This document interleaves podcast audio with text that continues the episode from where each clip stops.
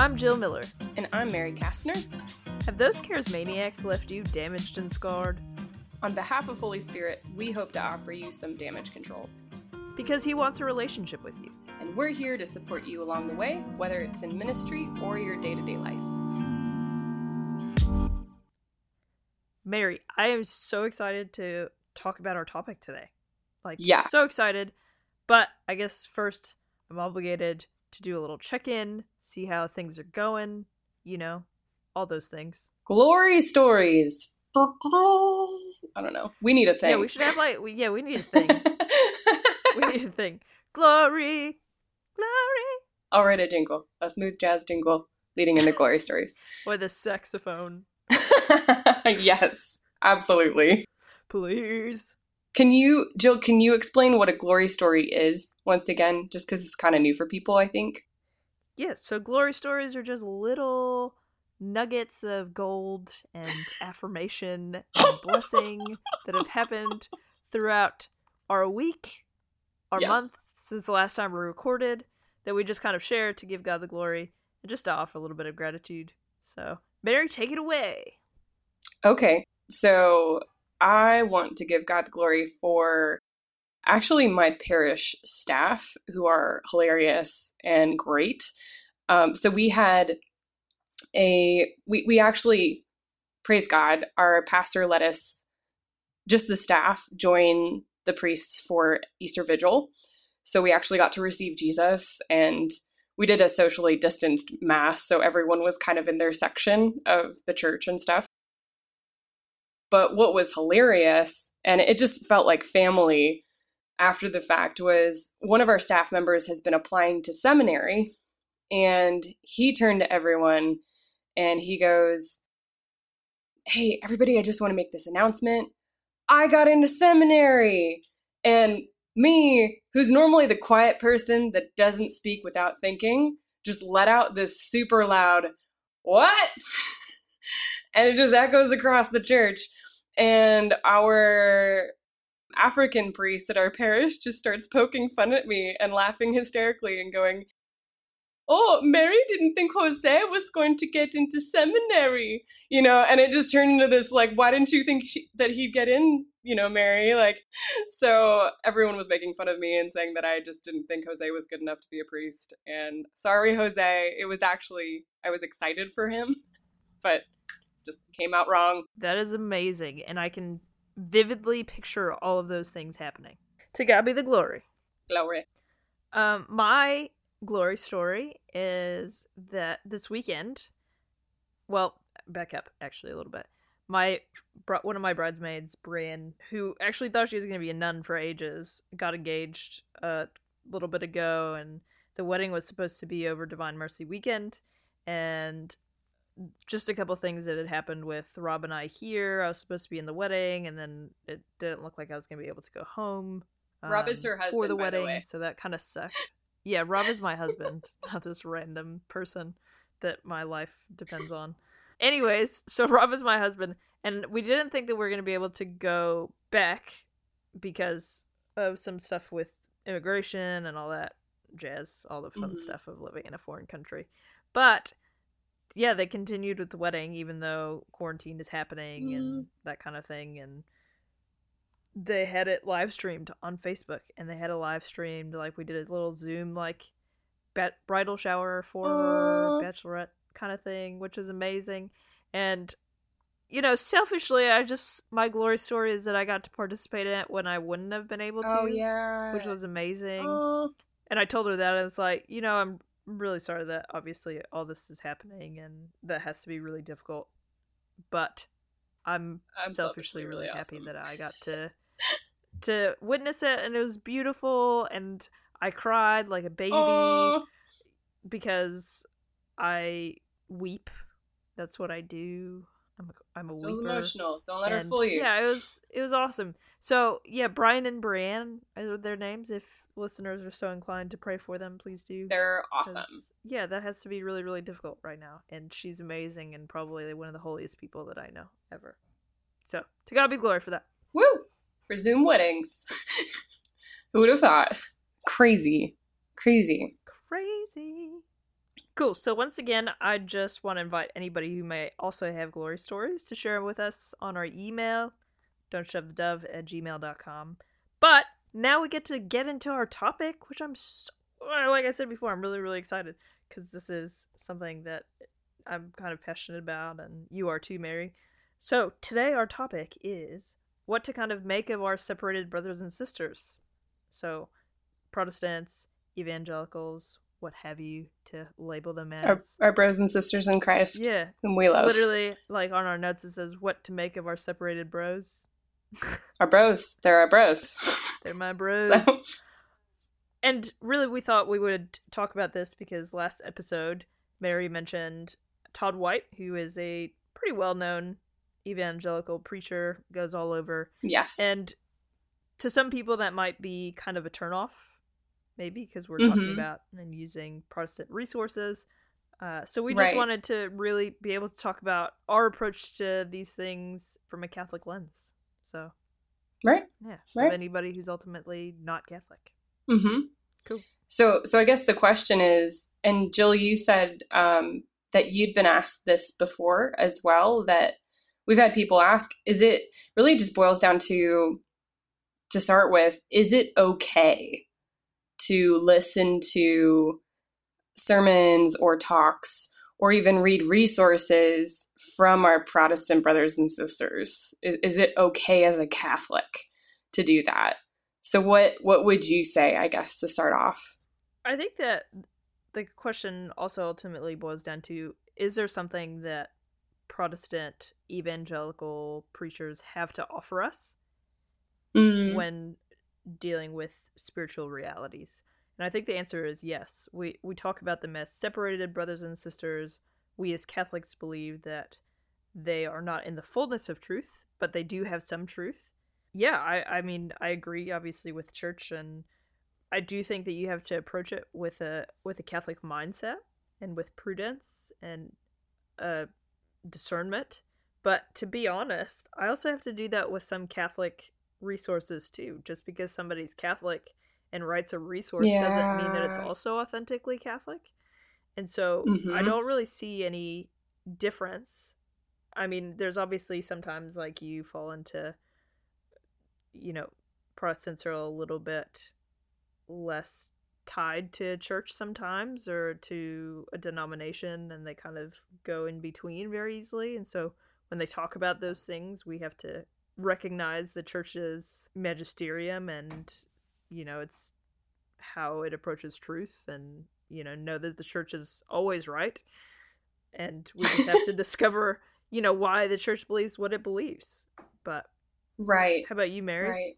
I mean yeah i think i would agree in that i think it's okay to listen to their resources because like you said that even though we believe that in the Catholic Church, our understanding is that we possess the fullness of the truth, but they still pray to the same Jesus. They still read scripture.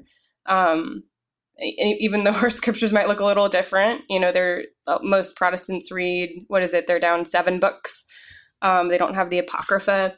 Um, so there, there's a level of they're not fully connected, but they still have Jesus. And um, I think one of the things that have happened is Jill, you brought up the question of do they have something to offer? What do they have to offer? And one thing that I've experienced is in Catholicism, we have such a vast amount of resources and spiritualities and I don't know, just such a beauty and depth and a richness that exploring all of these different facets of the Catholic faith can be overwhelming. And our Protestant brothers and sisters participate in a part of that, but the parts of that that they actually participate in, they do really, really well because that's kind of been their focus. So I think that's why you see, you just tend to see a better quality in their praise and worship music or in their attention to scripture in their own personal prayer lives. I've seen a greater dependence on scripture in, in the Protestant world because they don't have the bishops to look to, right?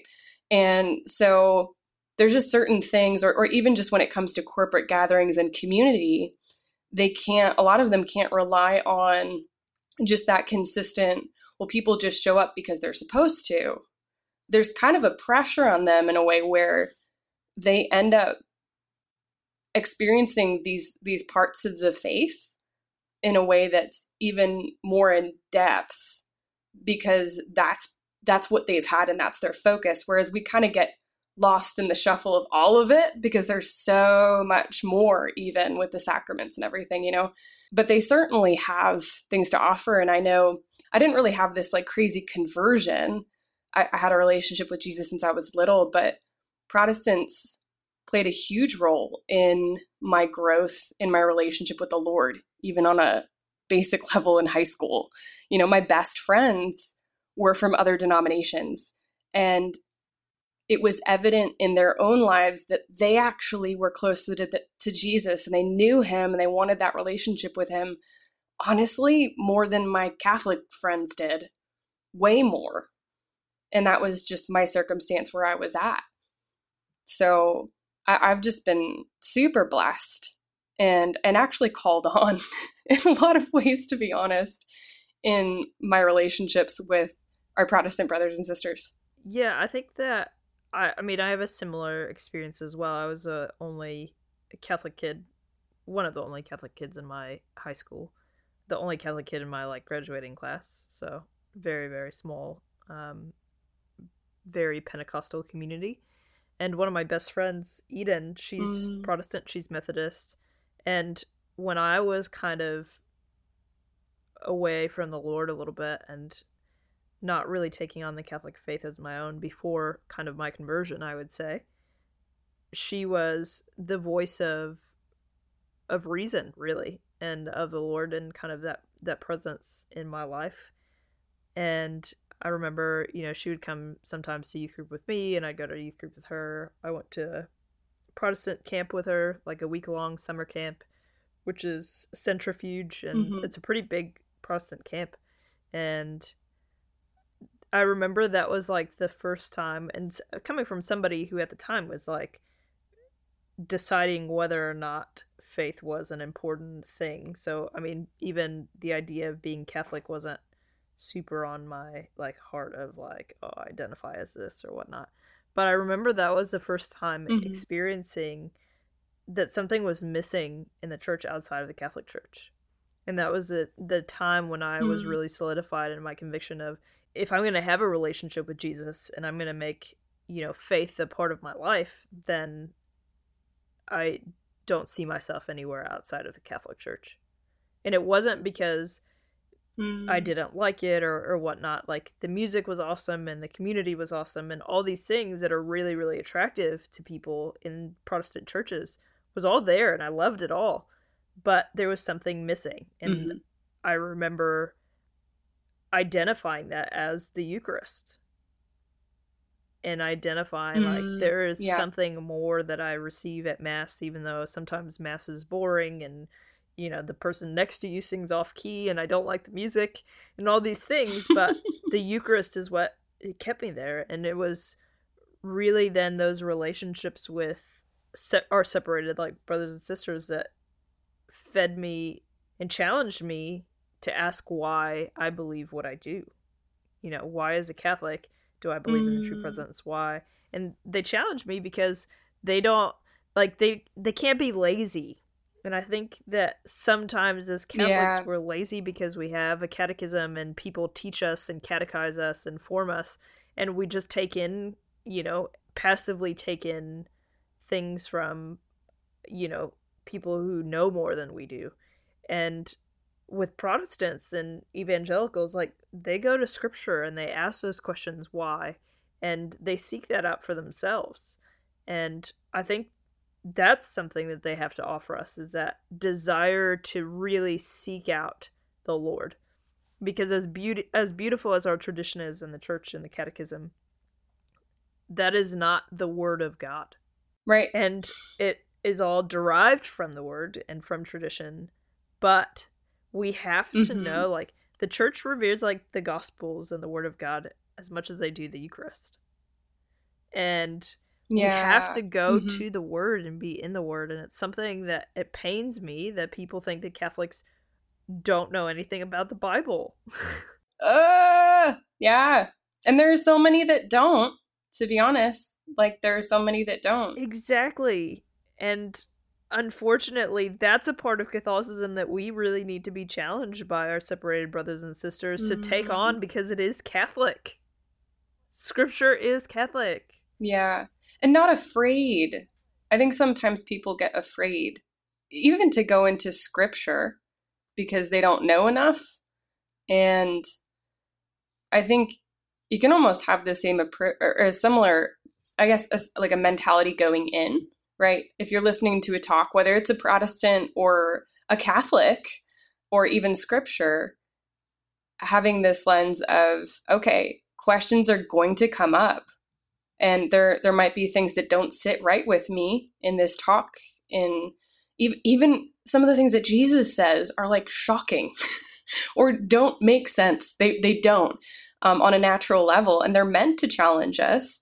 And my experience has been whenever i lean into those things and i actually try and work through them and acknowledge what doesn't sit right and acknowledge what confuses me and wrestle with those things I end up becoming even more convicted in the Catholic answer, has been my own experience, which is why I'm still Catholic, because it has not broken from making sense. Anytime that I've pressed in with something that I'm like, why would Jesus say that? That's mean, you know, or like, or that that doesn't make any sense, or they said this and that didn't sit right for some reason, and it, it actually, Jesus even says things that are kind of I, I think he wanted those experiences of us being like, wait, and, and actually trying to get us to wrestle, right? Yeah, absolutely.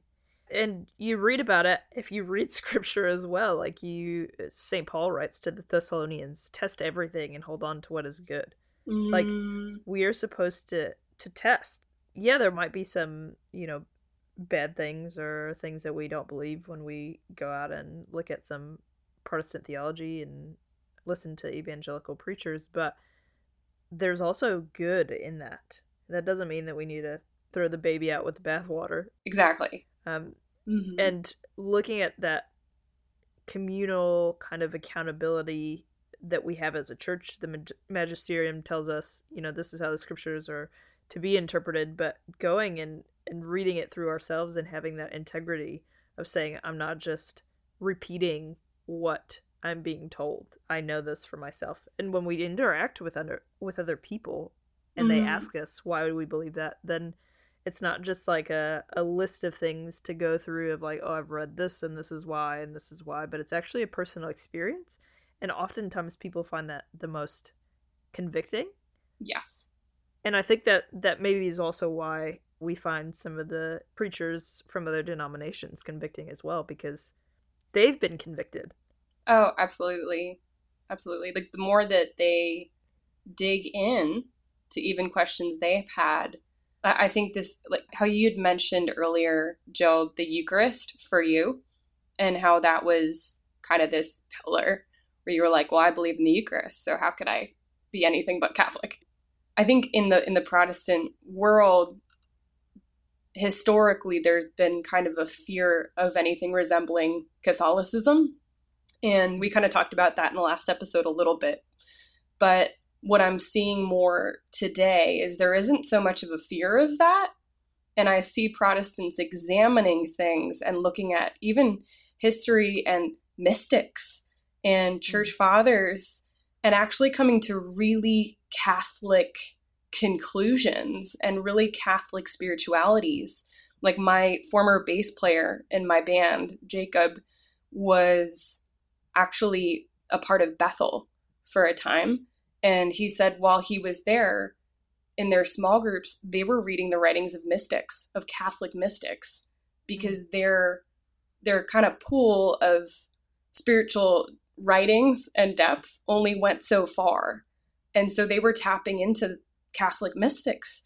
yeah i mean that's a story of john bergsma and scott hahn as well like they were intensely protestant Right. I remember taking my biblical studies class and John Bergsma gave his testimony at the beginning, and he's talking about how when he was at seminary, I think he was Calvinist. Mm-hmm. Uh, when he was at seminary, he had to like write something that said, like, write a thing that said, "I believe that the Eucharist is not the real presence," or or whatnot. Wow, I didn't know that. Yeah, and then he said that as he was studying at seminary, and he started deciding that he wanted to go back and read what the early Christians were and the church fathers. And he mm. said, I started mm. reading that.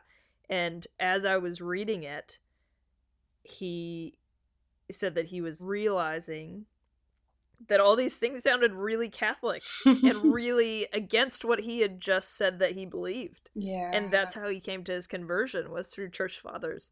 Mm-hmm. And if we're on our journey trying to find truth, right? Yeah. And we believe that we have the fullness of truth, then anything that we kind of listen to if we're truly seeking truth is going to lead back to the church. Exactly. And we have to have some comfort in that.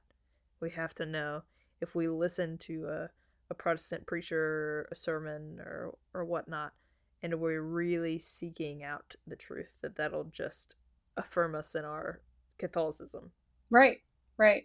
You need to just kind of be self aware with it and where you're at in that journey and in that walk with the Lord. And if you're someone who has just come into the Catholic Church, is just trying to learn basic things and just starting out, you might want to hold off before tapping into Protestant resources so that you don't get confused. So be aware of where you're at. But if you're solid in your, your convictions and you are looking to grow and you're open, I think specifically with this podcast, we're bringing up this topic largely because in the Catholic Church, we haven't, or at least for me, I haven't seen the Holy Spirit and a spirituality and a devotion to the Holy Spirit taught or where there's like a lot of resources on it in in the Catholic Church in terms of yeah, structure right in in structure or especially when it comes to charismatic gifts or I'm trying to think of how to articulate it but basically when it comes to a spirituality of the Holy Spirit and that devotion I haven't experienced as many Catholic resources talking about gifts or healing or receiving from the Lord and how to move in these things and, and personal experience even of doing that kind of stuff and moving in that spirituality. And so there there happens to be actually a pretty big wealth of protestant resources on it. And i don't think it's be- that's because it's not catholic. I think that they've just tapped into it more for some reason. And i mean I, I want to continue to grow and learn. And if it's true and it lines up with the Catholic Church's lens, then I don't have a problem with it. You know, um, I want to continue to grow, and and that's even part of the motivation for this podcast. I don't know of any other podcasts, and and if you know of some, please tell us. Please send us a message and tell us. Yeah, please, like for sure. But I don't I don't know of any other podcast or speaker who tends to well maybe like Mary Healy. I've heard of Mary Healy but I don't really know of a group that's addressing these things that in a, in a Catholic way. And that's something that we wanted to provide because we recognize the lack and the need to be able to talk about these things. So, yeah, absolutely. And yeah, just because we, you know, listen to some Protestant preachers or, or whatnot doesn't mean that we don't look for Catholic resources either. No. um, we do, absolutely. Um, and we look there first and, you know, always welcome those things, but also know that we can, we feel like we're in a place in our faith and having, you know, the education, the background that we do in the ministry and, you know, our own personal relationship being in a place where we can kind of be more discerning with some of the things that aren't Catholic. Exactly. Or, or overtly Catholic. Mm-hmm. And, and it's, it's okay. you know, um, we, we can agree to disagree with with our Protestant brothers and sisters and it not be this huge dividing thing. We we are playing for the same team. I think sometimes in the church we have this tendency to talk about Protestants or I've I've seen it where it's like it's so negative. It's almost like oh they're the lepers and we stay away from them. No, like um, I have Protestant friends that I believe are way holier than I am.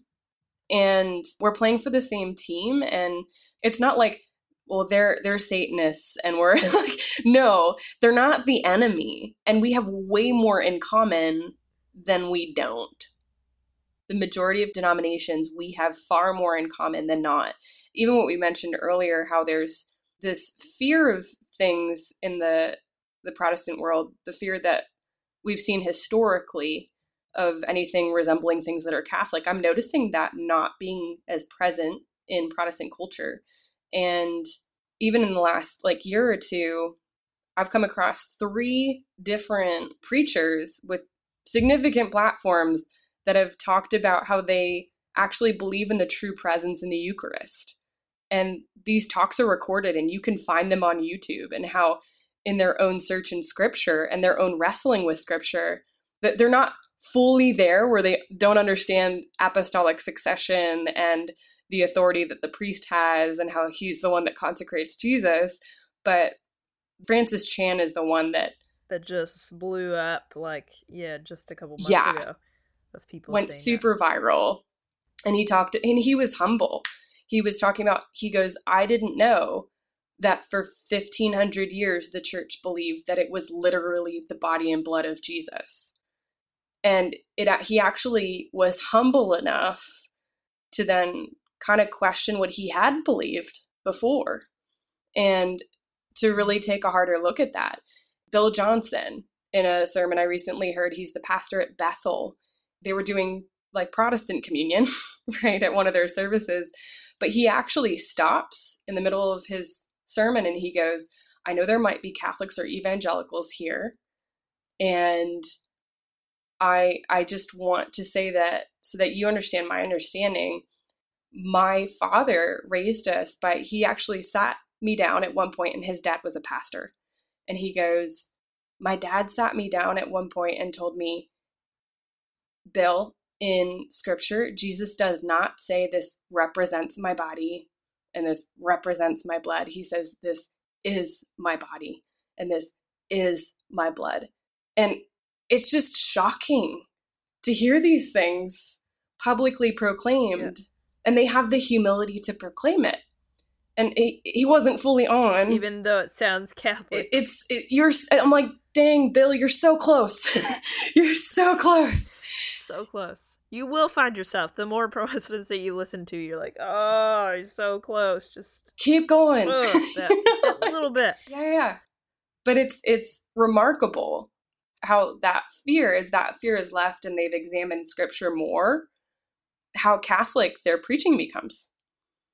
And it's it's fascinating to me. Even even who was it? Uh Benny Hinn, who, you know, people make fun of because you see and his, his ministry has been showy. You'll see a lot of people resting in the spirit and he even talked about Oh, Benny. oh benny but he talks about in one of his his sermons he talked about a statistic. He didn't just give his opinion. He gave a statistic of how more healings happen like during communion at catholic masses than in all pentecostal services combined. And he says this That's crazy. in a pentecostal setting. And you can tell they did not like him saying that. And he actually stops them from getting angry at him and he says no that's a fact. That's a statistic. Like don't get mad at me for that you know like and then he talks about it as well. He said jesus said this is my body and this is my blood so it's interesting this turning that i'm seeing happening and this lack of fear that used to be there before Yeah, and I think that we need to approach it like seeing how close they are also to Catholicism rather than how far they are. yes One of the big resources, because I, I work in, both of us work in ministry for people that don't know.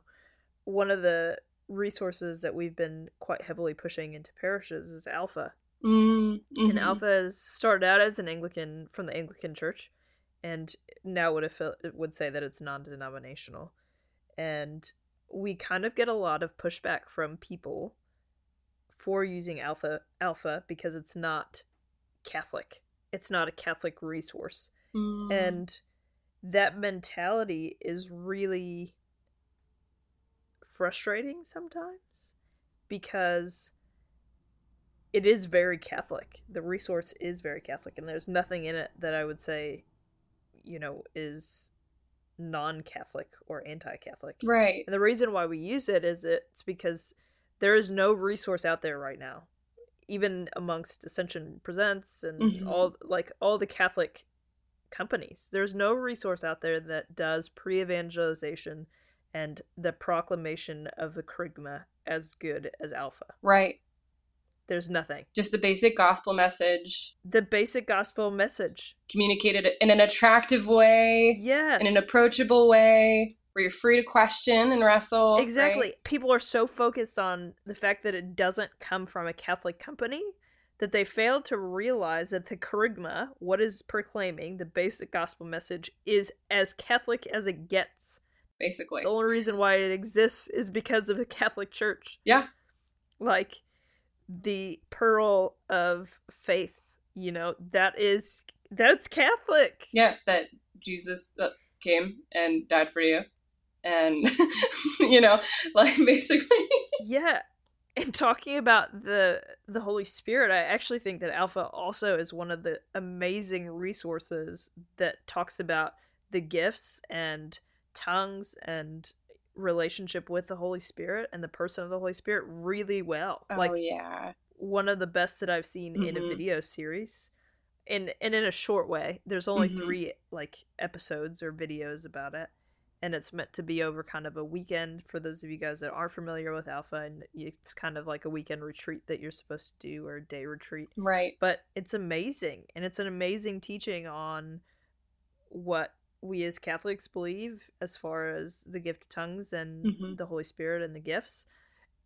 It's great. And the most awesome part of it is that there's a very prominent Catholic priest as one of their presenters on that, which is amazing. Oh, Um, yeah. Father Cantalamessa. And he really is talk about a Catholic who has put out some great resources. Yeah. Father Cantalamessa, Raniero Cantalamessa, is the papal preacher, which basically means that he was appointed by John Paul II to be the Pope's personal preacher. Yeah. And so he preaches to the Pope. Right. And he's been there since JP2, Benedict XVI, yeah. now Pope Francis. Um, and he's amazing and he loves the Holy Spirit and Mhm. He's put out some great books and resources. Yeah. And so if you're looking for something Catholic, that's probably the guy to go to. he's the guy. he i mean for being someone who pope john paul ii saint pope john paul ii pointed out and was like i want you preaching to me that's some pretty serious catholic street cred right there you know i don't i don't know that it really gets much better i think he's he's fantastic and he he even started out with he he didn't really have any sort of a devotion to the holy spirit or charismatic spirituality for a long time for the majority to, the majority of his life. I mean he talks about it in some of his resources but he had an experience of the holy spirit totally changed his life. And he's brilliant super brilliant man. Fantastic catholic resource. Yeah. Yeah. well jill did you did you want to talk about some of the resources on the holy spirit that we have Oh yeah, we just kind of wanted to give you guys maybe like two suggestions. And the first one is Cantalamessa's two books, two main books on the Holy Spirit. Sober Intoxication of the Spirit is what it's called. Mary can kind of give some feedback on that. Totally. So his name, once again, just just try saying Cantalamessa five times fast. um, but Cantalamessa. Cantilla Mesa, Cantalamessa. So he's fantastic, and I think just try spelling it. Google will figure it out for you. But his his books, he uses so much great scriptural backing on on what he's saying in terms of the spirituality. He explains the baptism of the Holy Spirit. He uses writings of church fathers. So this is like solid, solid stuff. So if you want to even understand the theology behind a charismatic spirituality, he is fantastic, especially Sober Intoxication of the Spirit 1. He just explained it in a way that was sacramental, based on the church fathers and scripture, and it was so clear and solid. I, I highly, highly, highly recommend Sober Intoxication of the Spirit. And there's a one and a two. A one, two, three, four. Yeah, maybe there'll be more. Oh my gosh, I'd be so happy if three came out. That would be awesome. Yes, but there's only one and two right now. He also had some other books that you can check out, but those two are great starting mm-hmm. places. Um, the other one that we wanted to share is a book that actually Mary and I are almost so done good. with. We've been listening to it on an ebook or mm-hmm. Audible, whatever it's called. And that is Forgotten God by Francis Chan. Yes. And I was actually on a friend's podcast a couple months ago and they mentioned the book and I was like, oh, I haven't read that one. Um, but I know who Francis Chan is. And so I just decided in preparation for this episode to start reading a little bit of it so I could for sure recommend it or not. And it is incredible. It is so good. It's um, amazing. And it's a book on the Holy Spirit. And he wrote the title as Forgotten God because oftentimes the Holy Spirit is a person of the Trinity that we forget and that we neglect. Yeah. And it's all like written about um, the neglect of the Holy Spirit and then how to kind of enter into that and what that might look like and mm-hmm. some of the hesitations that people have with entering into relationship with the Holy Spirit. One of the things that I mm-hmm. learned in it was like Protestants also call people charismatic, which I didn't even know. I thought that was like a Catholic thing. I thought yeah, you just kind of assume all Protestants are charismatic, but I guess not. Um, nope, definitely not. definitely not. so I yeah, learned that the hard I, way, and it's really awesome and simple to to digest and to take in. Yeah, it's incredible. So go ahead, look it up, read it. If you do a free trial of Audible or have a subscription, you can get it with one of your credits. So I've been listening to it for free and it's converted me to being an audiobook lover and Great. also yeah, a huge fan of Francis Chan. He's amazing. So we've been listening to the one where Francis Chan is actually the reader of the book. And I think that makes a huge difference if you can download that one. Because he can just, he puts, t- like, you hear it in the right tone and it's communicated and it's him. I don't know if it gets much better than it actually being him. Yeah. So, and to be honest, Francis Chan is one of those people that I listen to and like his sincerity and humility and just yes. desire to seek out knowing the Lord is so prominent in the way that he talks that when he's reading the book, even though he's reading it, it is mm-hmm. so convicting.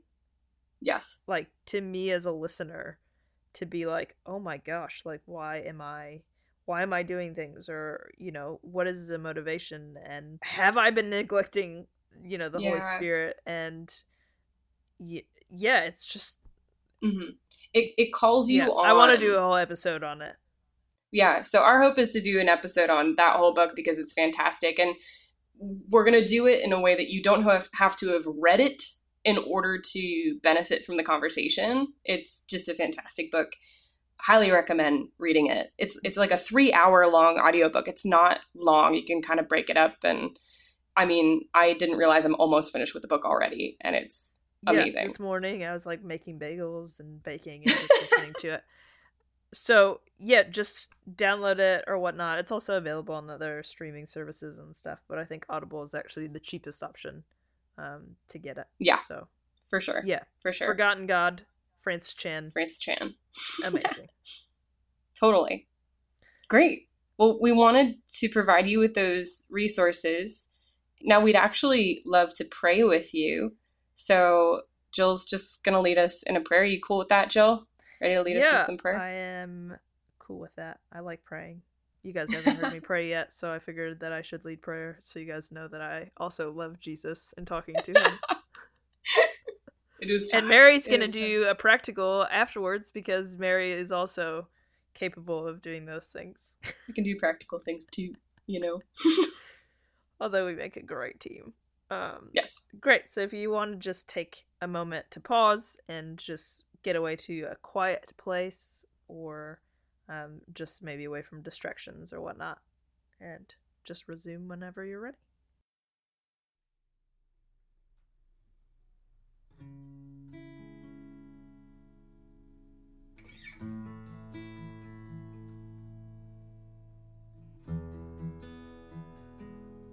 In the name of the Father, the Son, and the Holy Spirit.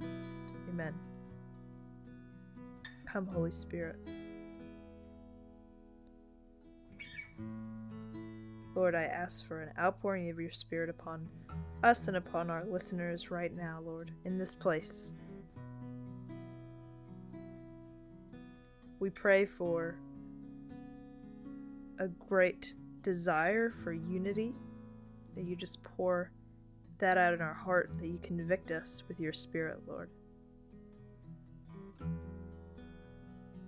Holy Spirit, we ask that you move those things in our heart to give us a, a great disposition to receive your truth, more of you,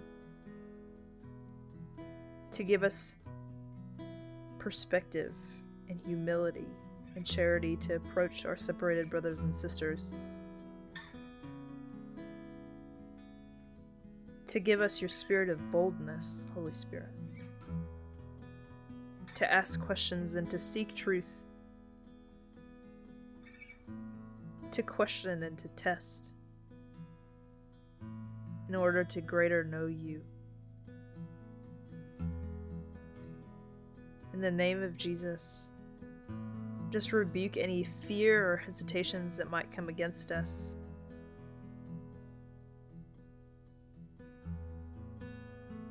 And Mother Mary, I ask that you bring those things that maybe we're uncertain about or can't quite wrap our minds around. I ask that you bring that to the foot of the cross.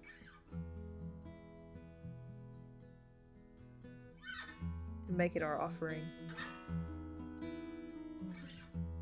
to your Son. Lord, we give you all the glory for, for the work that you're doing in your church and for the unification of your church, Lord. We ask that you might bless us and give us a passion for, for bringing unity to your body. Amen. Amen. In the the Father, Son, and Holy Spirit. Amen.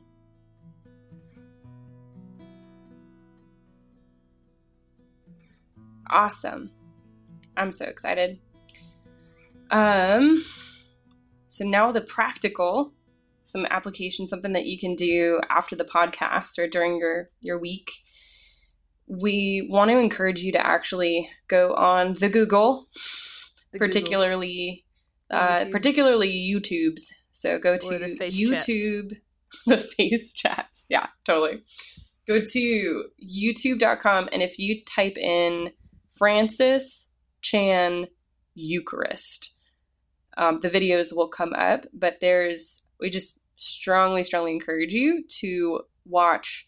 There's there's two different videos. One is a th- like a three minute or five minute clip of his talk on the Eucharist and how he is just realizing that there's something there to this concept of Eucharistic presence and it's it's amazing that's what went viral but there's also a version that's his full talk and it's I think it's like 47 minutes long.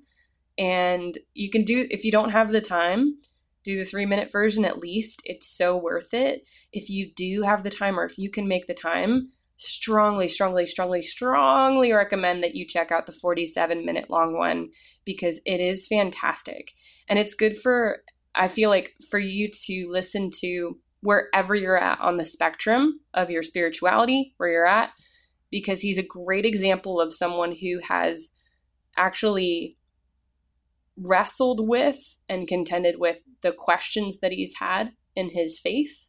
He's been humble enough to recognize when there is truth that challenges his prior beliefs that actually yeah, has he's humble up. enough to be wrong, like Yeah. to admit that he's wrong, Yeah, or that and it, it's it's yeah. So it's so refreshing to listen to whether you are a, a Protestant, one of our Protestant bros or sisters listening to this podcast, or if you are um, a, a Catholic, wherever you're at on the spectrum of even spirituality or the Holy Spirit, it is an amazing watch. I highly encourage this.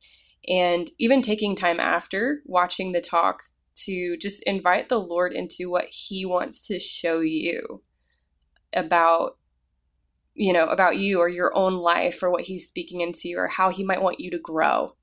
Um, but i just think it's so inspiring francis's disposition of humility and yeah just just how actually catholic his talk is. It's fascinating. So worth the watch. Yeah, So- and that approach really is something that I think if we want to bring unity to the church, which is the Lord's desire, the Lord's desire is that we be one, as that there be no discord between his body. And if we want to be a part and have a hand in making that happen, then we have to learn to have a more humble approach. absolutely absolutely so yeah. yeah so that's what we have for you today i hope that that we hope that that cleared up some questions maybe if you've been hesitant. We are going to be bringing up some some protestant brothers and sisters and their resources in this podcast as well. So maybe that'll that'll help. If you felt a little concerned that we mentioned one um, know that we are in full communion with the catholic church. We are like so gung-ho catholic. Um, and there's also so many great resources out there from our Protestant brothers and sisters, and we're going to acknowledge them. You know, we're going to acknowledge them. So, for your benefit, so that you can grow in your relationship with Holy Spirit. So, Amen. To God be the glory. glory. Amen. Glory. Mm. All right, thanks guys for listening, and we will catch you in two weeks' time. Awesome. God bless you guys. Thanks Bye. for listening.